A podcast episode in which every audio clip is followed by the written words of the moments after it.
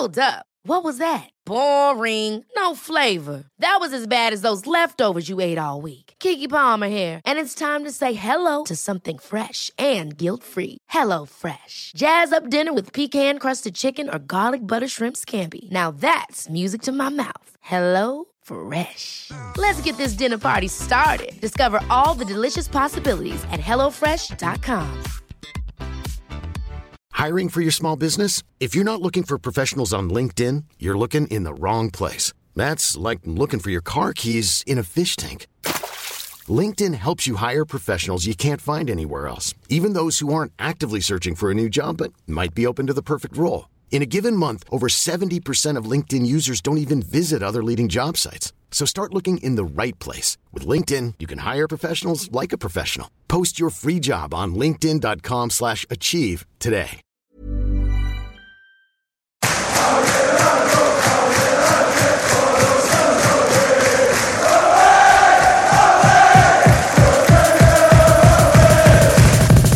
Welcome back to the Roker Report in association with Roker Report dot com. This is actually the fiftieth episode of the podcast, so there's a big thank you to our audience from all of us at the Report for listening to us over the last twelve months. And here's to another fifty episodes. Lots happened since we last spoke to you before the international break. Uh, Sunderland have drawn a game two all with Millwall, so we'll talk a little bit about that. It's not terribly relevant now. But that was under caretaker manager Robbie Stockdale. Of course, the real news is that Chris Coleman, former Wales manager, has decided to drink from that poison chalice that is Sunderland A F C. So we've got him for another two and a half years from the sounds of it, on a seven hundred fifty thousand pounds a year contract. Good for him. Good guy.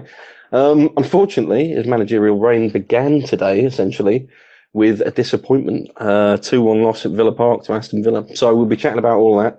And uh, to help me through it, I'm joined by some Roker Report writers. Jimmy Lowson, how you doing, buddy? Yeah, very well, very well. Glad to make my return on the uh, big fiftieth episode. Should be fun. Yeah, yeah, it's the it's the extravaganza. you should, I've got a little drink, but I've always got a drink, a little drink on. And we've also got James Nichols. How you doing, buddy? Yeah, I'm good, mate. I'm good. Glad to be here. My birthday today, actually. Nice. Your birthday day, is it? Fantastic. Nice. Look at that. Yes. Celebrating it in style on the podcast with the lads. Unfortunately, Sunderland didn't do you too many favours on your birthday.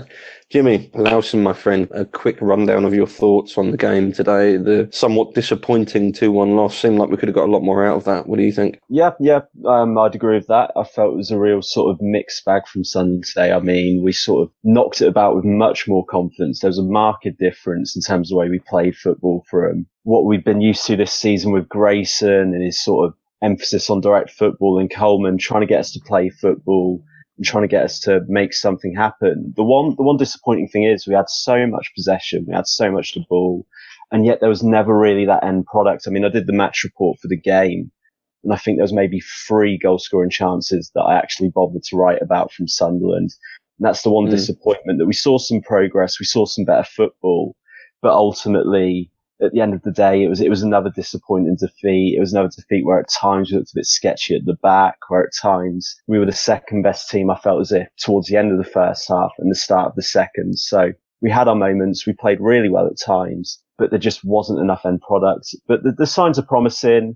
It looks as if we're going to be better under Coleman. If we are going to go down, we're going to go down playing more exciting football. So it was it was a promising start. It's just very frustrating that we didn't win the game or get anything out of the game. And the other frustrating thing is, there was a clear foul in the build-up to the first goal, which was just mm. absolutely absurd. I mean, Samba's wiped out Matthews, and that should never happen. And then the second goal is a deflected goal as well. So when things aren't going for us, when we are playing well away from home against a good team and trying to hold our own, we don't even get the luck. So, I mean, plenty of positives. Coleman's going to get us playing football in a different way, a more exciting way. It's it's just ultimately frustrating that it's a it's another loss and it's another game gone. Mm, that is the real tragedy of this, I suppose. We started it so well. Well, the opening twenty minutes, thirty minutes, we were discussing it as always in the chat, and it was plain to see that there was a lot more, not determination, because they've showed determination many times during this season, if without any end product. It wasn't determination, it was more of a um, concentration. But it it certainly seemed like, particularly to go down, I mean, the second goal for me, that that was unfair. It was harsh. It took a huge deflection. As you say, the first goal, there was a build-up. It's it's uh, it's debatable, but a foul in that build-up to that. Regardless of that, I think, as I say, we played really well up until we conceded the second goal. After that, it just seemed to be a lot of deflation. There was a good ten, fifteen minutes with the players kicking around, having lost their, I don't know, their recent vigour, their recently found vigour. But still, as you say, there are a lot of positives to take from that. I would take a few, certainly. James, what do you think of the game, man? It's not a great result. I mean, if we could have got that goal, a goal near the end and got the draw, it would have been great to come away from Villa Park. But look, Villa are fifth in the table and they're fifth for a reason. They're an effective team. They've got a good system with some good players. Look at their lineup today, and their lineup was quite daunting at the start. And I think we're missing six first-team players. Because the way we played today, we played, mm. set ourselves up completely differently. And played in a different style under Grayson. I've I've hated the way we played football under Grayson. It's it's been long ball, hoof balls up. It's been just constantly looking over the heads. The players are always looking over the shoulder, and there isn't any time you've seen mm. players moving into space, dictating play, cutting in between, playing one twos, having the ability to play the ball short and actually keep the ball. And today we're seeing that for the first time, arguably this season, or maybe even longer. And it's only been a couple of days into Coleman's reign. And if we're already doing that, that shows that not necessarily maybe him himself has only been in there for forty-eight hours. It's partly managerial impact, but it's also that you could just plainly see that under Grayson, we're playing the wrong style of football. These players aren't players that are going to succeed under a direct or long ball style. I've got nothing wrong with a direct or long ball style, but it just doesn't work for the players that we have. And this particularly played to the strengths of Lewis Grabban, who I thought had a very good game today. Yeah, I think um, James has really keyed in on the key point here, and that is that we really, really have to sort of play to our strengths now. Sort of, if you were to list Sunderland's best sort of half dozen players, with the exception of maybe Didier and Dong, they're all attack-minded players. And if we've now got Mandron and Chris Coleman, who showed with Wales that he can bring the best out of the players he's got, that he's capable of playing to the strengths of his best attacking players, and we can see more of Grabban in games, more of McGeady in games. That's really going to be the way we get out of trouble. I mean, we've got a soft mm. centre. I think we're going to have a soft centre all season. It would take some minor miracle work in to solve our issues in defensive midfield, our issues at centre-back, our issues at goalkeeper, obviously, between now and the end of the season. But if Chris Coleman can maybe, yeah, get us playing through Grabban more, get us playing to his strengths more, get us getting McGeady into games more regularly. I know he's a bit up and down today, but that's really going to make us more exciting to watch. And if we do go down, at least we're going to go down playing good football. So I think that's a real positive from today, that already we're seeing the impact that Chris Coleman can have off the back of what, maybe one, two training sessions. So although the performance was patchy, at times we held on to the ball a bit too long, at times we didn't play quickly enough, we're already seeing some really good things with Coleman. And it's really great to sort of come away from a game against, like James said, one of the best teams in the league, and see Sunderland actually compete and hold our own. So it was, there were a lot of positives today. Yeah, I just mm. it was that soft centre that's has been a big problem for us all season. But today it seemed slightly different. Now, George Honeyman and Lyndon Gooch, I thought, played just slightly advanced to Dan Gibson in like a four three three sort of role. And the two of them kind of done his work for him at times. Gibson was much more withdrawn. He didn't have to do as much running as he has to have done alongside Catamol, especially against Middlesbrough. He was having to huff and puff all the way up and down the pitch. And Gibson, he's injury-prone and on the wrong side of thirty. Playing those two there, with Honeyman and Gooch, they've done a lot of the running and a lot of the pressing for Gibson. And they're both terriers. They both fight. They both work very hard in the middle. And I thought that three actually worked very well. And I'm arguably one of Gibson's biggest critics, but I thought he had a good game today. George Honeyman, I'm not so yeah. sure. He he was good. He worked hard, was very hard. But this is it. I'm, I'm not sure he, he was good. I mean, he has had some good performances for us today. I, I think it's fair to say that he's lacking. I mean, considering how many people have come through our academy system now, like people like Pickford, Gooch, Watmore. Obviously, we'll talk about Watmore shortly because apparently some harsh news on him, injured, out for a long time, which kind of sucks. But yeah, out of all of those, considering those that have come into the senior squad, who have had chances with the first team, I mean, Honeyman has to be one of the bigger question marks. You know, surely it has to, there has to be a bigger question mark over Honeyman, whether his contribution, not necessarily because of him, but perhaps because of, because of his style of play, whether that's actually beneficial as much as, say, Gooch, who, although playing in a slightly different position, is more aggressive, more combative. The, these sort of things, they they should be taken into account when you look at our developing players. I think if we had fewer well-developed academy players, which, I, as I say, I think we do have a lot of. I think I think they have more opportunities than most, certainly, and they, they have a lot more of a an endearing fan base amongst the fans of the first team who might not necessarily follow the under twenty-threes or anything like that in any other team because of our constant merry-go-round of managers. You know, There's, they're always on display, aren't they? They're always in the shop window. James made a good point on um, Honeyman in terms of that he did do an important role off the ball. He was an absolute terrier tonight. He did work really hard. But there were times where I was looking and thinking, when are we going to create a chance? When are we going to make that killer pass? And he was sometimes, he was as guilty as anyone really of really ending attacks. Attacks ended when the ball came to him. He wasn't able to play the ball, to play in Matthews. He wasn't able to pick out that killer pass that got Grabban away. And you could say that's fine. We're away at Villa. That's fine. You want that sort of robustness. You want that energy and that work rate. But it's a bit of a shame that Williams wasn't available and we maybe didn't have that number ten. That you could have switched Honeyman for when we were chasing the game. Because I do think he played well. I do think that James's point's correct about Gibson sort of having the space to pass because he had other people doing his running for him.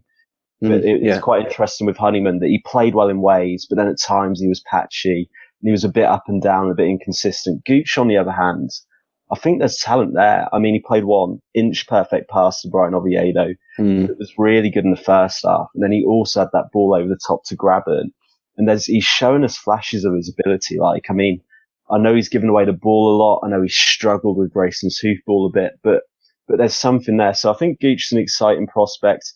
Honeyman, really, you're looking at him as a squad player, I think, still. And I think that's something we talked about a lot on this pod. I think I definitely agree with Lyndon Gooch. I'm a big fan of Gooch's, actually. And that's going to get quoted afterwards. But it won't. He's a it won't. I think you're only like the millionth person to make that. I don't think we have a million fans. So. But he, is, he is a very, very uh, technically skilled player, I think, with Lyndon Gooch. Honeyman, on the other hand, Honeyman, I think, was frustrating tonight. He gave a ball, ball away so often and finished so many of our attacks. Yeah, I remember watching George Honeyman for the under twenty-threes, and he was the focal point for everything. He played in the mm. number ten role, and everything the under twenty-threes have done well over the last couple of years when he was the, in the team, it came through him. So when it was Michael Mandron up front, everything that came to Mandron went through Honeyman at some point. He played as the number ten, coming short for the ball, receiving it, recycling it in dangerous positions and getting the odd goal himself. He looks a completely different player. He still has the terrier-like work rate that he had from under twenty-threes, but he just hasn't mm. developed for the first team in the same way that he could control and dictate games for the for the under twenty-threes. In that sense, I, I agree with you. Like he, while they've had many opportunities to display themselves, like or display their qualities to the new manager or the new managerial team or whatever, over the years, over recent years, it, it's still difficult to do that, isn't it? Given the pressures that are put on players when they walk into the dressing room, there's a lot of there's a lot of factors that go into being a professional footballer. And obviously, there's a lot of psychology which is ignored in most most mainstream media. They tend to ignore it unless it's a documentary on B B C. People don't tend to care about the inner workings of the football mind, you know, and there are huge pressures on them and things like that that you can look at and say, oh, he's being paid, I don't know, ten grand a week to do this. I assume that's something like what Gooch is on.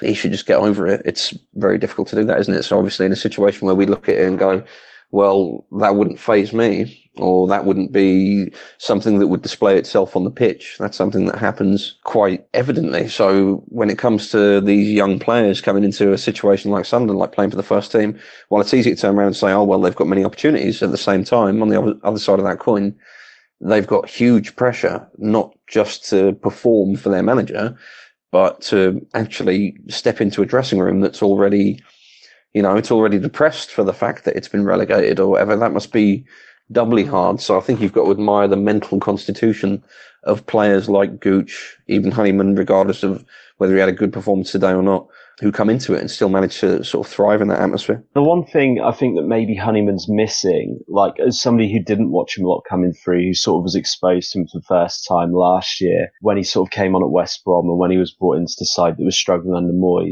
is I think he lacks that X factor, whether it's sort of the power to have a powerful shot, whether it's the athleticism to go away from someone at this level. I just think he's m- missing maybe that one thing he's special at. Like he's good technically, he's got good feet. But I feel as if maybe to stick out at this level and to excel at this level is just lacking that one thing that you think, oh yeah, that's what George Honeyman's really good at. He's, he's got that great shot on him that, that people need to respect. Or, oh yeah, George Honeyman, the way he goes past players, that's what they've really got to respect. Or, or maybe mm. sort of like he doesn't quite have the trickery of McGeady. I just feel as if he's yeah. maybe all these players. He just, just isn't quite at that level. Yeah, definitely agree on Honeyman there. Honeyman's he's good, but I don't. He's he's got a lot of aspects that are against him in his game, unfortunately, because of the nature of his game. I remember watching a documentary on the club on American T V, and Gooch was actually being interviewed, and he mentioned something in the academy is an old school academy that they make them wash all the dressing rooms, they make to keep them grounded. And that's part of the psychology. That's part of what I think is good that the academy do bring in.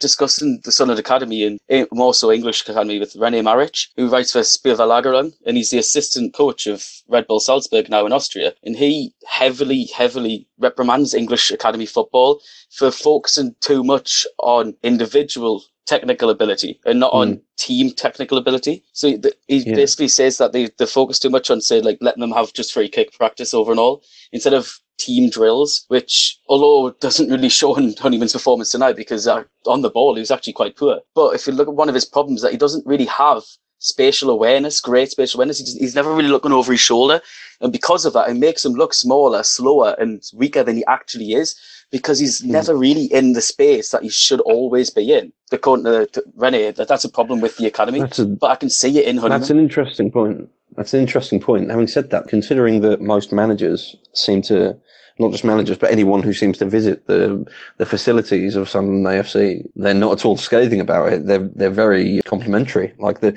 so from all accounts, in, in my mind, I know we're not having necessarily the best success with the under twenty-threes at the moment, but we did have. It seems like we were having a lot of success with the under twenty-threes not so long ago, eighteen months ago, for example.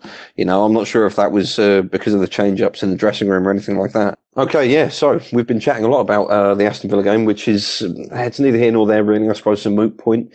Talking about Chris Coleman, really, this is first, well, his first game in charge of Sunderland. Obviously, he sent his uh, assistant, Simmons, to watch us in the last draw we played, the last match we played, uh, under Robbie Stockdale, though.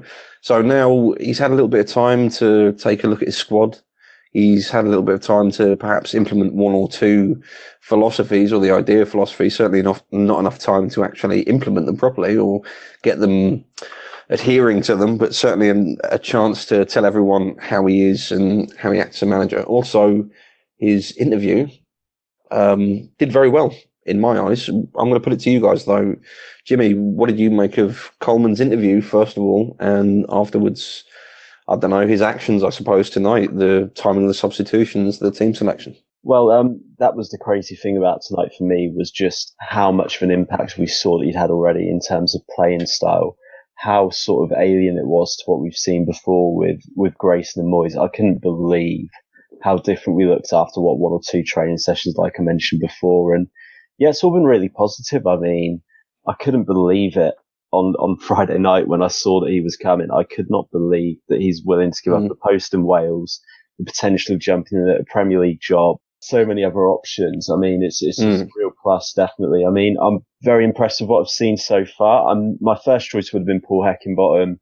I think if we'd gone for him, th- there's more of an element of risk in terms of how good he actually is, but I think there's more potential us setting ourselves up with a manager Who, who could be more shrewd in terms of the transfers he could make, who could potentially be with us even if we did go down to League One. And that was potentially the long-term punt that I would have liked to seen us take. But everything about Coleman's impressive. I think that he's a much better manager now than he was when he was at Coventry and Fulham. I think he doesn't get anywhere near enough credit for what he did with Wales last summer. I think people are way too quick to dismiss that. Okay, without Gareth Bale, he doesn't get there, but he still set that team up in a system where both Bale and Ramsey could flourish. So it's all very promising. I think ultimately he's a much better coach than Grayson. Whether he falls down or succeeds his, going to depend on what he can do in the transfer window. And that's the big unknown. I mean, I, I assume everyone who's listened to this podcast read Callum's piece over the weekend on our infrastructure, on Martin Bain's long-term plan. And that's the big worry, is mm. coming into a club that is so disorganized, that's so lacking in terms of infrastructure. If he wants to be successful here, he has to do the job of about three men, and that's that's the big challenge. But in terms of a coach, he's about as good as what we could have got. We've already seen that tonight, so it's it's all very positive, really. Yeah, definitely. Coleman, uh, Coleman's got a big job on his hands, but every single coach that's been successful at Sunderland, they've had a big character. You've had to have a big character to be a good Sunderland manager. If you go back in, the last successful one we had was Allardyce, and he be, he got the England job on, on the back of being successful here. Grayson just didn't have the character. He didn't have the, the personality for the job. Even from the start, he looked a little bit out of his depth. Whereas Coleman, with his experience, with his, the way that he's handled the Wales job, the being named what's the, the forty-fifth best coach in the world and then the best British coach in the world by L'Equipe, a notoriously harsh French newspaper, he's arguably too good of a manager for us, for the state that we're in right now and what we deserve right now. Mm. And I don't want to be blowing his trumpet too much too early, but I'm very optimistic about Coleman in charge. And I've done a Q and A with Ben Dudley of the Supporters and Our Customers site just after the announcement. And he even predicted that there won't be a short-term fix with Coleman, but there will be a long-term vision. He said he even predicted we'll finish twelfth this season and get into the playoffs next year. And that's from a lifelong Wales fan who went every single game under Coleman and actually wanted him sacked at one point after the six one defeat. Yeah, it's it's easy to see that he's perhaps better than we could have expected. I mean, Jimmy said something there about, well, he would have preferred Paul Heckingbottom, but is that really the case? I mean, we discussed it a lot. Obviously, there weren't really many realistic runners for that job that we could see. Certainly, I'm, I'm concerned a little bit that some fans are um, sort of swept away by the idea of Chris Coleman. Like, because to me, international management means very little. Relative success at international level as well. I, I don't think it's anywhere near as intensive. I don't think it's anywhere near as difficult or challenging. I don't, I don't think it's difficult to manage at international level. I'm sure it is, so certainly in a uh, press sort of sense, but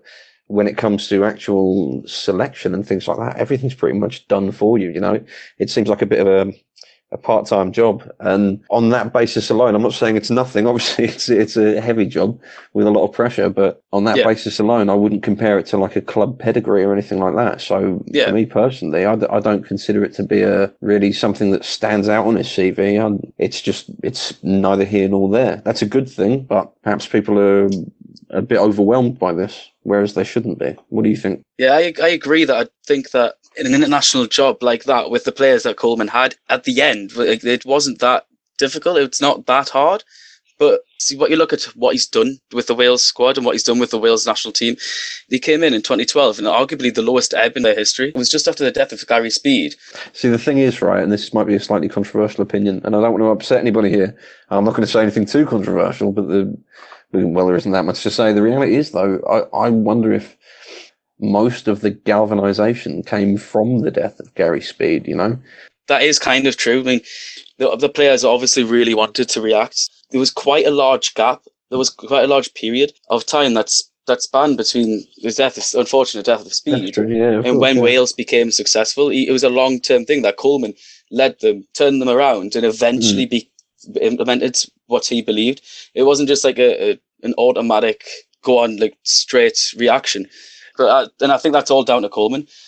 It's it's the Wales were like a lot of the players were devastated. He, like the, mm. the, a lot of them spoke about it in the past. They were absolutely devastated after the death of Speed, and it is widely held as like the lowest ebb in Welsh football history. And yeah. they were I think they were like one hundredth in the rankings at the time, and he's got them up to above England at one point. It's like that, it may be only an international management job, but the magnitude and the gravitas of that job just can't be underestimated for me. Yeah, I think as well, there's definitely a different skill set. There's definitely certain things that he would have done as Wales manager that aren't entirely relevant to trying to sign a championship level goalkeeper, that aren't entirely relevant to looking across and seeing that Lee Cattermole and Darren Gibson can't run anymore. There is, there is sort of a cut off, but I do feel that you have to give him a lot of credit for the system he set them up in, for the way they played so well. I mean, that Belgium team, that is arguably the best team in the world that they beat in the quarterfinals. So he does deserve a lot of credit for outperforming what he should do. Okay, it's one-off games in international football. There's more variance with luck. But he, I think he deserves a bit more credit than what Damo's given him, essentially, that what he is doing is good. I mean, like I said, I would prefer Heckingbottom because we know he can manage in this league. We know he can recruit mm. players in this league. We know he can deal with losing his best players in this league. But I, I see a lot of positives with Chris Coleman, and I don't see any way that he's not an improvement on Grayson. So in the short term... Oh, no, that, that, that wasn't that wasn't something I was saying, certainly. I'm just saying that the idea that an international manager is a boon simply because he's an international manager, I, I wonder if that's something that should come into account when we're considering the pedigree of our manager, you know, because it's like you can look at Moyes and you can look at his C V and you can look at, oh, well, he was at Man U and he did this and he did this. Oh, look at what he did at Everton. And all of this is just so much bullshit, as we know. It, it all just comes down to what they do next sort of thing. So I'm actually loving having this conversation because mm. for once we're not debating whether or not the manager we have are good or bad, but we're actually debating how successful the manager was and whether the success was just down to him. Like it's it's, it's, it's irrevoc- irrevocable that he was successful. That's a very good point. So that's a very good point. I think that's why I was so kind of pleased with the appointment. Every single manager who was linked with it, like even Heckingbottom had a few drawbacks.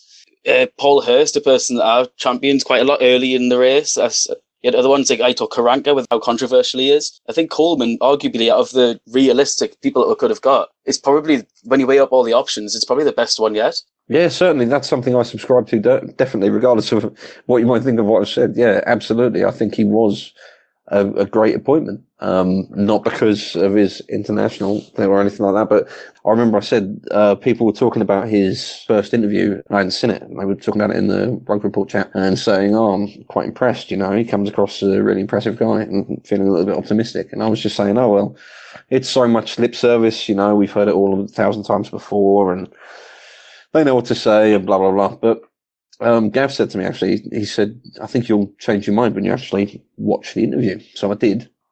And I was quite surprised, taken aback to say uh, that, yeah, I am a little bit um, surprised. I, I am a little bit impressed, to be honest, because he has a severity to him that I didn't anticipate. There's something that I didn't recognise when his name was thrown into the mix. But yeah, with him, I was, I was quite surprised. I, I expected, I mean, with Grayson, we got... Oh, I, I recognise what I've got here. I recognise that someone needs to do this, and I'm going to throw in some good old-fashioned elbow grease and some good work. And, you know, the, the, like that was the idea, and his attitude would get him through, his lovely attitude would get him through. And that didn't work out, obviously. We've had a lot of people sit in that chair and speak through that mic. But the way he did, he, it just seems like you can't now expect him to be completely, regardless of what he said in the media, you can't expect him to be completely ignorant of the situation at Sunderland. You think by now you would have to be absolutely batshit crazy to walk into this job blind. Like, it would be absolutely insane. There's no chance that anyone could possibly take this job again without knowing what they're getting into. So you've got that. That's instantly like shouting in your mind, like, well, he, he surely, God, he's a sensible person. He knows, regardless yeah. of any sort of, he, he knows. Yeah. And on top of that, he's he's coming across with a kind of severity and not an aura. I won't go so far as to say an aura, but um, there's an aspect to him, certainly. You can see how he has charisma, not necessarily of the bouncing around the room type, bouncing around the whole stadium and getting involved with the fans directly, but more in the dressing room, quietly, confidently, spurring on his players and, you know, having the knowledge and the respect from those players for them to listen to him. It was it was very cathartic, the interview for myself. It was it was very nice to come in and know that it's it's not just how impressive and savvy he was, but he's very charismatic. I, I, was, I was just getting drawn in by what he what he was saying. It was the part about the toughness, the mental toughness and togetherness in the second half of the interview was absolutely brilliant. Winning three nil doesn't make mental toughness and togetherness, but it's it's when you're at your lowest ebb, it's when you're at your nadir that you get your mental toughness. Mm. And that was almost as if he, he knows that it's going to be long, it's going to be hard, it's going to be difficult to get out of this situation. But seeing that is going to bring everybody together instead of coming in and what Simon Grayson done, where it was just kind of these little answers that didn't quite, when you analyse it, he didn't really say anything, but at the same time said a lot. Whereas Moyes was just dour and horrendous. Coleman's been very savvy and very charismatic, and it's it just wants you to get behind him. It's it doesn't even seem like it's just club propaganda because it, there's been a lot of a lot That's of that, it. especially mm. under Grayson. Grayson's. Mm. was saying the right things at first, but then once he seen what was happening on the pitch and everything else that came with it, these saying the right things just made him look like he was lying through his teeth. But I don't think he was. I think he's just an honest, genuine man who was just out of his depth and was just losing it by the end of it. And his interview last week even showed that he's not really vindictive about what happened at all. He's just kind of like apologetic, if anything. He's, he's he's obviously defending his own record. He does look like, I mean, it was easy at first to use him as the scapegoat because in a sense he was inevitably used like that in the end. Um, That isn't necessarily to say that they, they took him on with that idea or that he signed up with that idea, but I completely agree that he was out of his depth. That isn't to say that he didn't make ridiculous mistakes, though. And the truth of the matter is, is that he was given a job.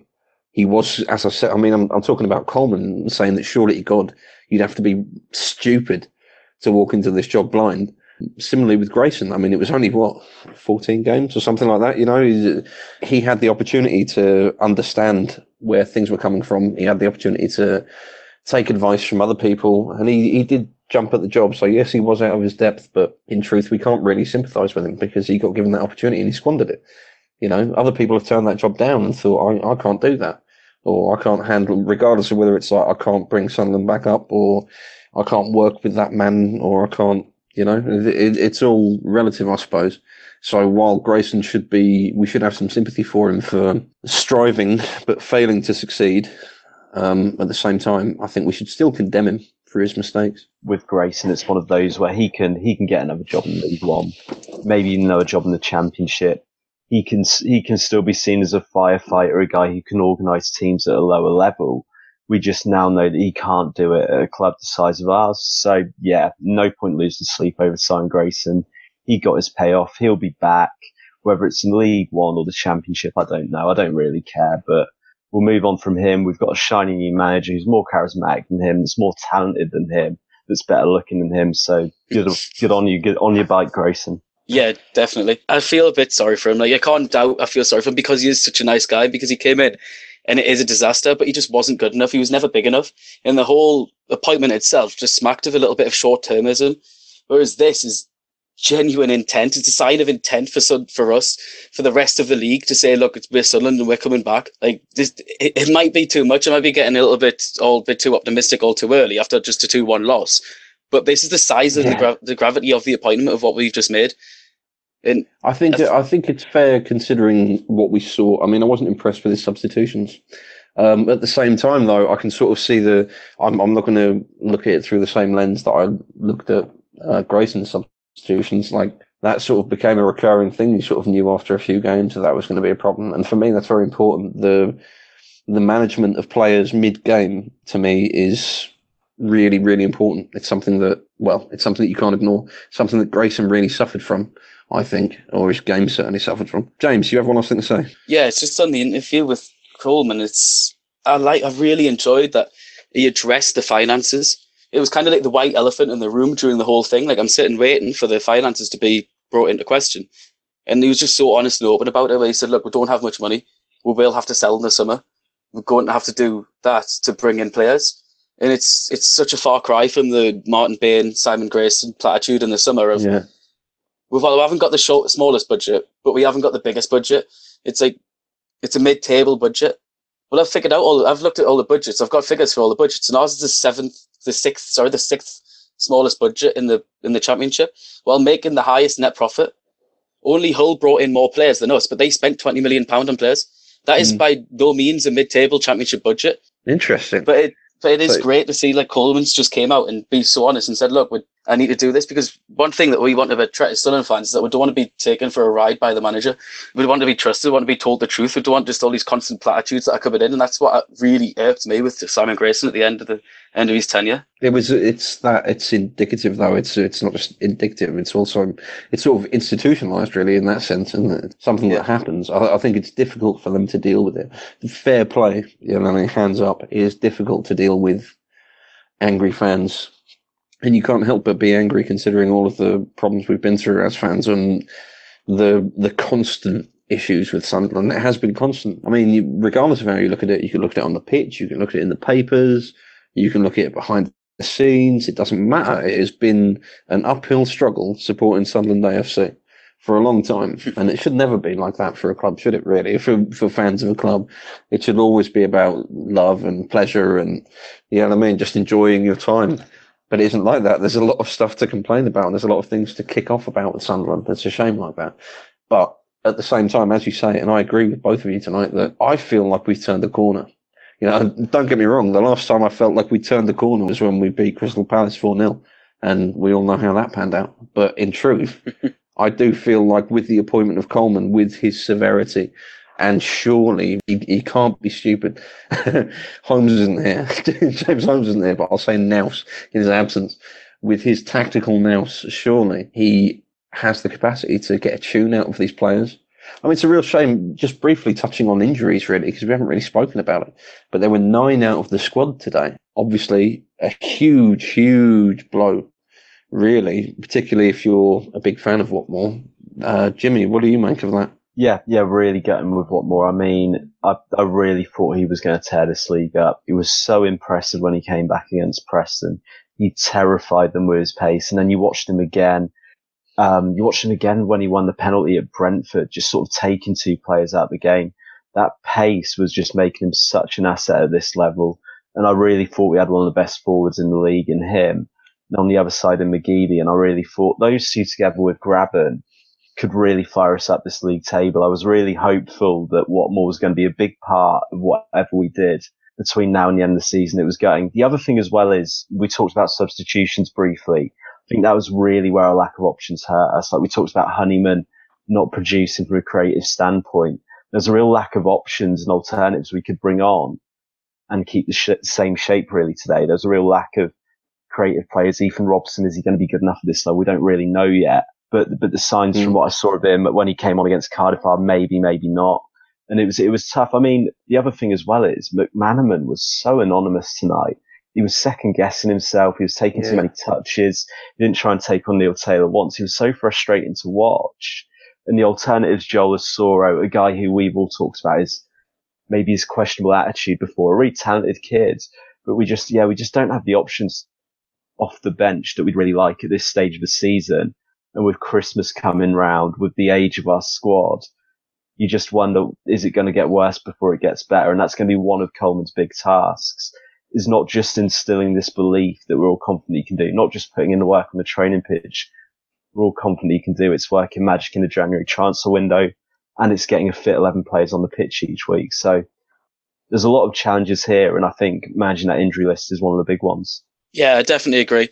The subs today were just indicative of the problems that we've got with the injuries and, and Dong's uh, family bereavement, uh, Rodwell's AWOL. I don't know where Rodwell was, but it was week in, week out. We're looking, there's not really, you don't really think, oh, yes, we've got that play out and come on and change the game. We've got this play out and come on and change the game.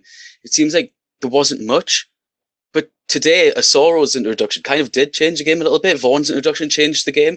We played just as well with the four four two, Vaughan and Grabban up front, as we did without. And a lot of times under Grayson, that was, that was like, oh, you see Vaughan coming on. As as much as he works hard, he kind of like, well, well, that's the end of the game. We're not really going to do anything. It's not going to really change from here now, is it? But Asoro's got some raw pace. And that's something that we need with Watmore's long-term injury. My big worry for Watmore is that he's had two A C L injuries. And although he's a good player, he's an intelligent player, he's not exactly a technically skilled player. A lot of his is raw talent. It comes from his pace. It comes from his energy, a little bit like Vardy, like that sort of style of player. His pace and energy create problems. And Asoro done that today. He's, he's pace and his energy off the ball created a few problems. Now, he was nowhere near the level of Watmore, and he's only eighteen. But it was just something different, and I quite enjoyed that in the second half with with what with Asoro, even though he didn't have a particularly great game. He was just a different option, and with mm. Watmore's injury, I think he might he might be important, even though I don't really rate him that highly. Well, it's it's possible that he'll get that inclusion, as you say. I mean, I, I think we're all, if it wasn't for Watmore's injury, and considering all of the injuries, um, as I said, we have nine out at the moment. Or we certainly for this game, he wouldn't have gotten a look in. We we've had a couple of mixed reviews about Joel Asoro, really. I suppose some people watch him and think that he's he's got a bit of talent. I mean, he's certainly got talent. There's no denying that. There's clear potential there. Whether or not his talent lives up to the hype, I think that's probably arguably the problem. I mean, with Watmore, to me, that isn't a bad thing. I was truly convinced that come January, we were going to lose Duncan Watmore. I think if he'd done well, we were going to lose him. I'm not saying that would have been a huge loss to us. I think it would have been in sense of potential, in the sense of he is really, as you said, uh, as you've alluded to, James, like one of the only outlets we have on the wing. That's uh, that sucks, but at the same time, would we have been looking to replace him? I mean, bearing in mind we're talking about Coleman, we haven't really touched on transfers, but let's be honest, he's going to need some money. He said in that interview that he's going to need the money from somewhere. Looking at the players we've got, who's available, who wants to go, well, probably everyone wants to go, but let's be honest, who can we actually get rid of? I mean, Duncan Watmore's got potential, you know. Lewis Grabban, I think he's stuck here contractually, despite the fact that he's a he's a high goal scorer, somehow. Who are we going to sell? And Dong, who are we going to sell? Are we going to sell Kone? Yes, most likely. But I certainly expected to see the back of Watmore January, summertime. So I think the idea that he's laid up for a while, although it sucks for him, at the same time, I think if we do well in the time that he's absent, we can perhaps keep him on the books. I know this is a bit out there. It's a bit of speculation and things like that. So there's nothing to back this up. I'm just wondering if we would have seen the back of Duncan Watmore to free up even like a bit of wages or something like that, you know, because he isn't such a crucial player. Obviously, he's been out for this long. Surely he isn't featured in Chris Coleman's long-term plans. I, I, I wouldn't have thought so. That's, I think that's a bit tragic, really, when you consider it. What do you make of it, James? Like, your ideas on Watmore? What, do you think I'm right here? Do you think we would miss him, or would he likely have been gone in January? I've got a worry with Watmore that he's gone anyway.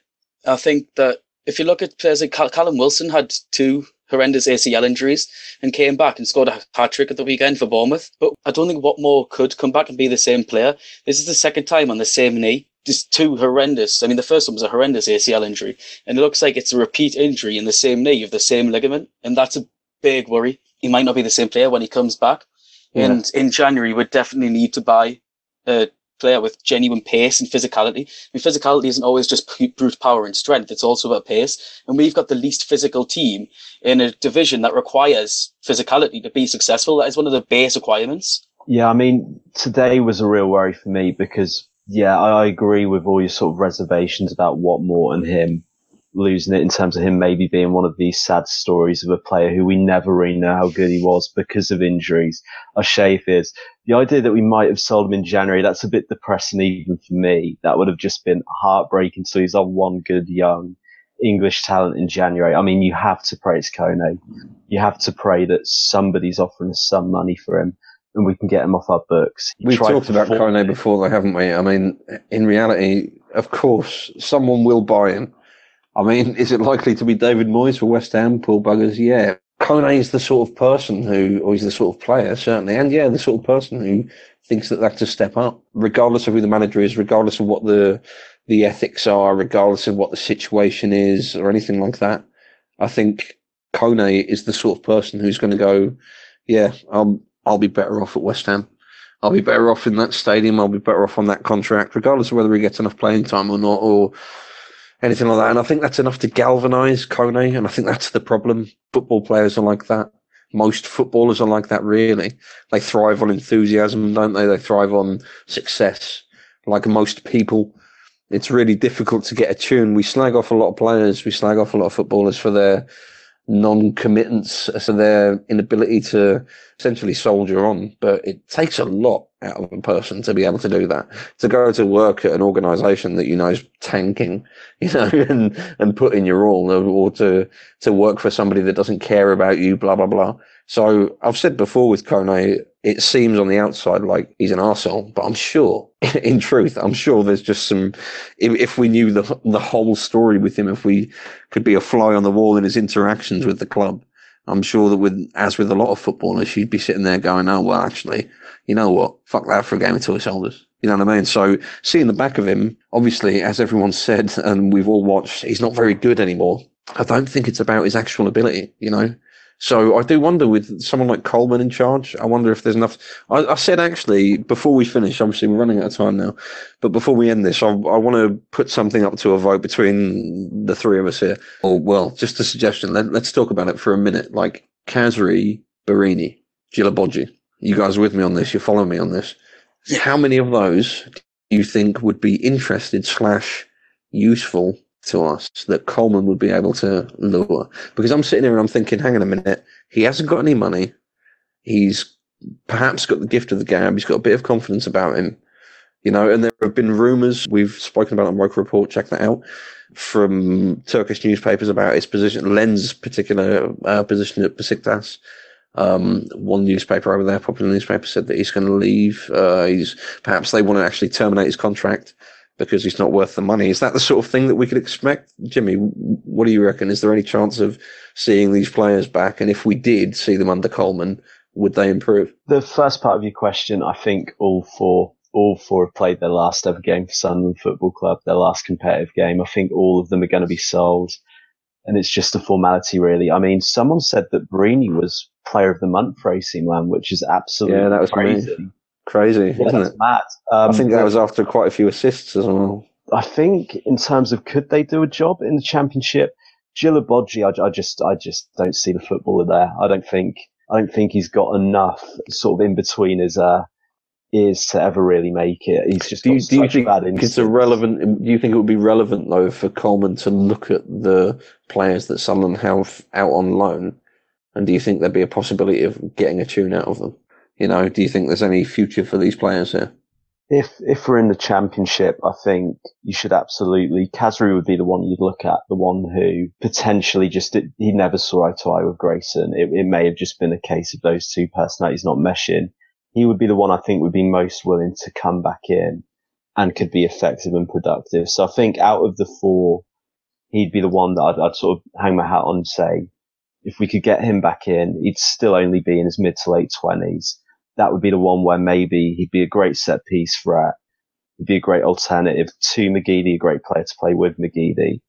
That would be the one that would interest me the most. But I've, I've, I've already sort of mentally said goodbye to all four of those guys. Yeah, I suppose we all have, haven't we? Yeah, it's just uh, yeah, interesting to note that considering how little money he'll have, you know, and with the idea of just with that little rumour floating around about Lenz perhaps having his loan contract terminated, I just wonder how he'd fit in if he'd come across, if Coleman had like a different perspective on things. Yeah, so on the, on the four loan players, I think Djilobodji I'm completely done with, absolutely done with. I, I, he's got all right pace, he's got all right ability on the ball, he's decent in the air, but that doesn't matter when you're a centre-back. For me, a centre-back has to anticipate, concentrate, and be ready to read the game at all times, and he just can't do any any of them. Khazri, Lenz and Borini, it's clear, have ability, and they would come in and improve in any position on the team, but I think there's a two points why th- that'll never happen. Firstly, Chris Coleman's interview, he said that if people aren't ready to get into the fight and aren't ready to give everything, he doesn't want them. He said he doesn't want anybody who's half-assed. He, he can either be here in full or be here, or just be gone completely and be a bit taken away from the club. And I think all of them have been questionable in the past regarding that. And secondly, I think it's for future money. I think part maybe we couldn't sell them on this year because of a lack of interest, but partly I think part I think that they didn't sell them on because it guarantees transfer fees in the next window. It guarantees an, another set of income away from just the thirty million from Pickford, because I don't think we've got another thirty million in Pickford in the summer. Getting I, don't the, think we got, I don't think we got thirty million in the first place, but yeah. Yeah. The, the big, I don't think we've got a big sum like that from anybody. So even if it's just nominal fees, even if it's very small ones, it guarantees another set of income for us to try and get the club back on its feet financially. Absolutely. Very good point. Well made. Well, that's about all we've got time for, guys. Thank you very much for joining us for this, the fiftieth episode of the Roker Report. Sorry there weren't more fireworks or anything like that. Don't forget you can subscribe to us on Acast, iTunes, and YouTube. And, of course, you should go onto Roker Report dot com to check out all the wonderful stuff that's written by the fantastic writers we have there and contributors. Don't forget you can also contribute yourself. Always delighted to hear from you. Um, yeah, until the fifty-first episode, that's it from the Roker Report. This is us signing off.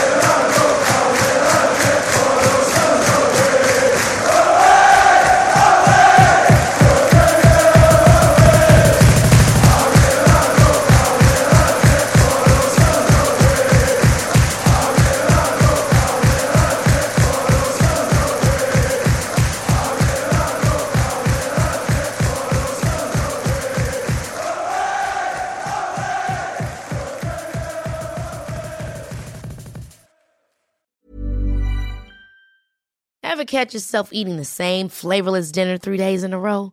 Dreaming of something better? Well, Hello Fresh is your guilt-free dream come true, baby. It's me, Keke Palmer. Let's wake up those taste buds with hot, juicy pecan-crusted chicken or garlic butter shrimp scampi. Mm. Hello Fresh. Stop dreaming of all the delicious possibilities and dig in at Hello Fresh dot com. Let's get this dinner party started. When you make decisions for your company, you look for the no-brainers. And if you have a lot of mailing to do, Stamps dot com is the ultimate no-brainer. It streamlines your processes to make your business more efficient, which makes you less busy. Mail checks, invoices, legal documents, and everything you need to keep your business running with Stamps dot com. Seamlessly connect with every major marketplace and shopping cart. Schedule package pickups and see your cheapest and fastest shipping options from different carriers. With rates up to eighty-nine percent off U S P S and U P S rates. And with the Stamps dot com mobile app, you can take care of mailing and shipping wherever you are. Make the same no-brainer decision as over one million other businesses with Stamps dot com. Sign up with code PROGRAM for a four-week trial, plus free postage and a free digital scale. No long-term commitments or contracts. That's Stamps dot com. Code Program.